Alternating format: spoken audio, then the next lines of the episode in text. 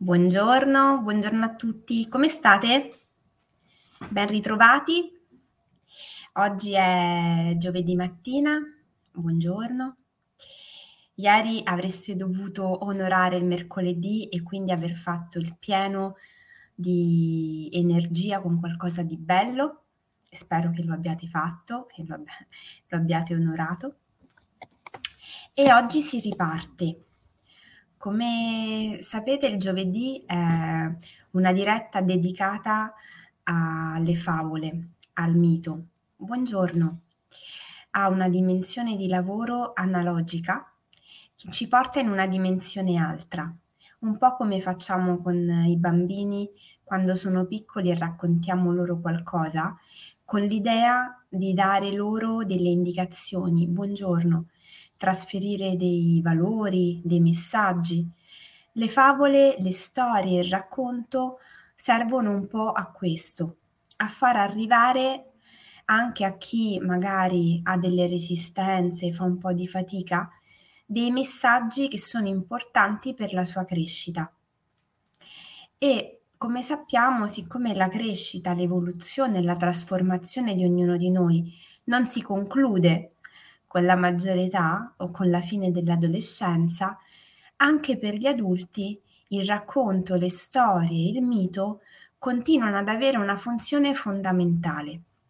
Noi nel mito, nel racconto, nelle storie ci identifichiamo, o perlomeno identifichiamo delle parti di noi che ci rappresentano, e sulla base di quelle parti di noi che ritroviamo nel mito, buongiorno, o nel racconto, possiamo scegliere di fare un lavoro per trasformarle e fare in modo che magari degli aspetti, delle emozioni, delle situazioni della nostra vita che fino a quel momento ci sono sembrate difficili da gestire, fonti di emozioni negative, possano diventare qualcosa di diverso.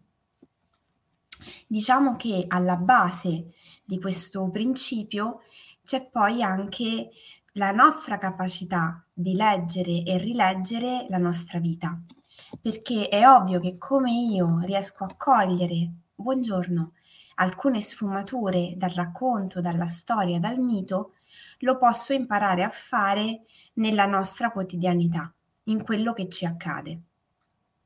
Questo è un po' anche il principio alla base del quale ho ideato il percorso Scrivere per Fiorire, dove si evidenzia il concetto di scrittura non tanto perché è un laboratorio creativo, ma perché scrivere di noi stessi, di quello che vorremmo fare, di chi vorremmo essere, è la parte fondamentale della nostra vita.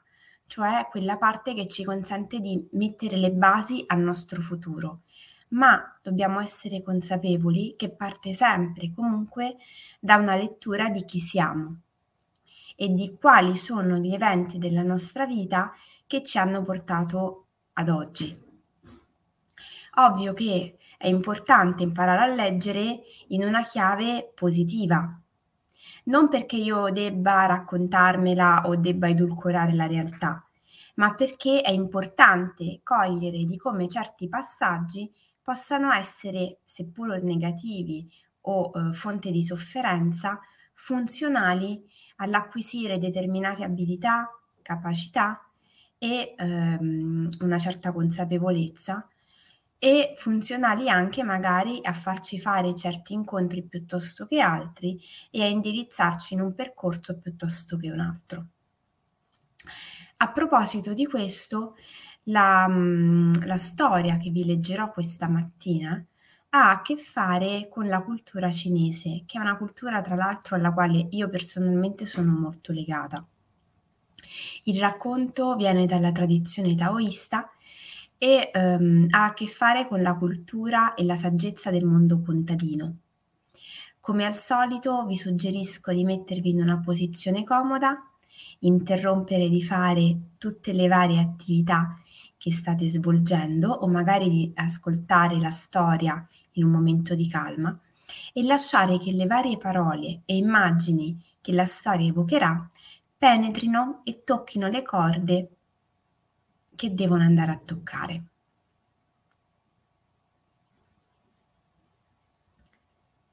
C'era una volta, in un villaggio cinese, un vecchio contadino che viveva con suo figlio e un cavallo, che in fondo era la loro unica fonte di sostentamento.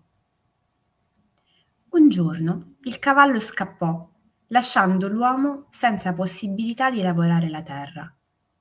I suoi vicini, dopo aver saputo dell'accaduto, accorsero da lui per mostrargli la loro solidarietà e gli dicendo, dispiaciuti, «Oh, mi dispiace, vedrai, forse tornerà». Lui li ringraziò per la visita, ma domandò loro, «Come fate a sapere se ciò che mi è successo è un bene o un male per me? Chi lo sa?» I vicini, perplessi dall'atteggiamento del vecchio contadino, andarono via. Una settimana dopo il cavallo ritornò alla stalla, accompagnato questa volta da una grande mandria di cavalli. Giunta la notizia, gli abitanti del villaggio tornarono così dal contadino per congratularsi con lui per la buona sorte. «Prima avevi solo un cavallo ed ora ne hai molti. È una grande ricchezza, che fortuna!» dissero.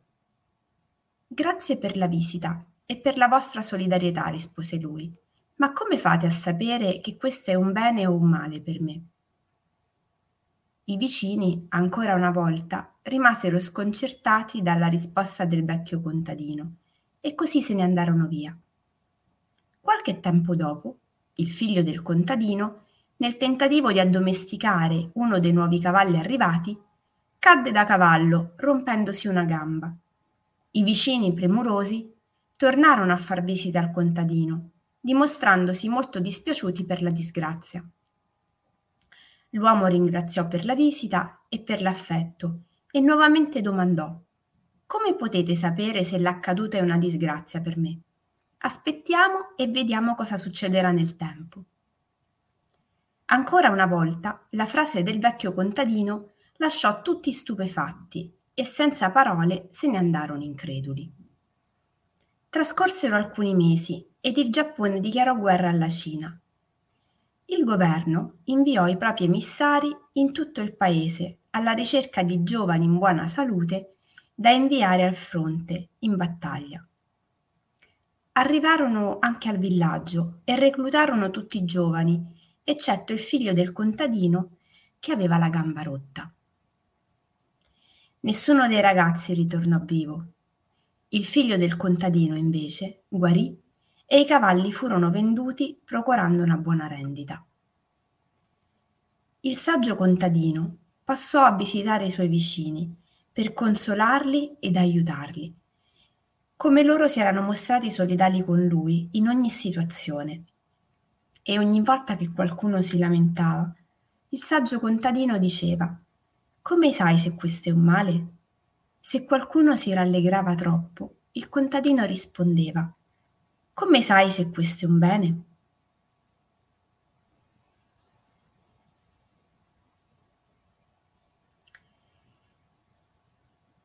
È una storiella che ovviamente porta in sé una riflessione importante sulla nostra capacità di leggere e rileggere gli eventi.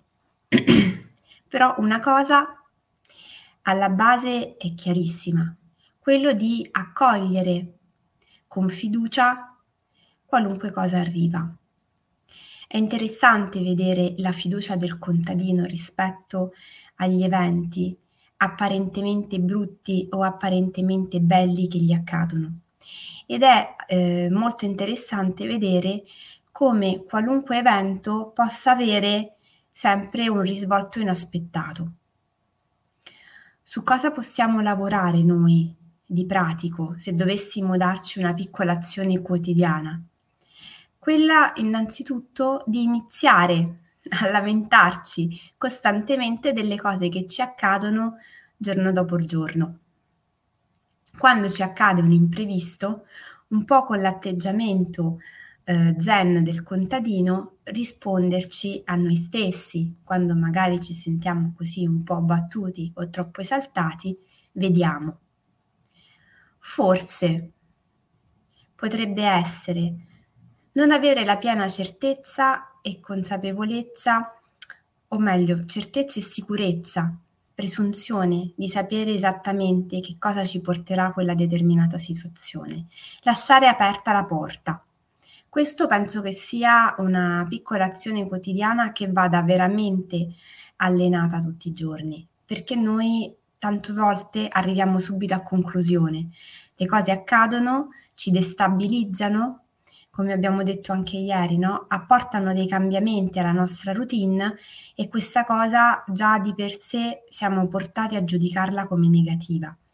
Mentre stare con quello che c'è, con l'evento, con l'accadimento, con la notizia, con lo stato d'animo, in un atteggiamento di apertura e di fiducia, ci offre l'opportunità di accogliere tutto quello che verrà dopo, che come abbiamo visto dalla storia, può avere veramente dei risvolti inaspettati. E se ci iniziamo a portare l'attenzione, ci accorgeremo che non è solo la storia, perché è inventata, ma è la nostra vita che ha tantissimi risvolti meravigliosi che ci possono stupire e far lasciare a bocca aperta, ma spesso non siamo pronti e aperti ad accoglierli, a riconoscerli, a vederli. Quindi iniziamo a portare un atteggiamento di apertura diverso verso le nostre giornate e vediamo, monitoriamo un po' che cosa accade. Penso che sia una storiella molto interessante che lavora su più fronti e in modo piuttosto trasversale. Come al solito sapete che mi fa piacere se volete condividere con me i vostri feedback, le vostre riflessioni e anche magari le emozioni che questo racconto vi ha lasciato. Come al solito potete scriverlo nei commenti, mandarmi un messaggio, una mail, Instagram, YouTube, Facebook, abbiamo tantissime opzioni. Vi aspetto come al solito domani mattina alle 7 e vi ricordo l'appuntamento di sabato mattina alle 10 sulla pagina di Bambini e Genitori per parlare con la presidente Ilaria Zamboni dei loro nuovi progetti a sostegno delle famiglie e dei più piccoli. Veramente cerchiamo di diffondere la cosa, magari a chi conosciamo che ha dei bambini piccoli, a chi si appresta a diventare genitore, in primis perché ovviamente saranno i primi destinatari ad essere coinvolti, ma anche poi ovviamente a coloro che potrebbero essere interessati a delle piccole gocce di benessere che, come vedete, sono piuttosto universali, non sono riferite a un'unica tipologia di utenza, perché il benessere è benessere e quindi cerchiamo di fare in modo che ciò che nutre venga condiviso, così che ne possano usufruire tutti. Vi auguro una buonissima giornata, vi aspetto domani mattina. Un abbraccio forte.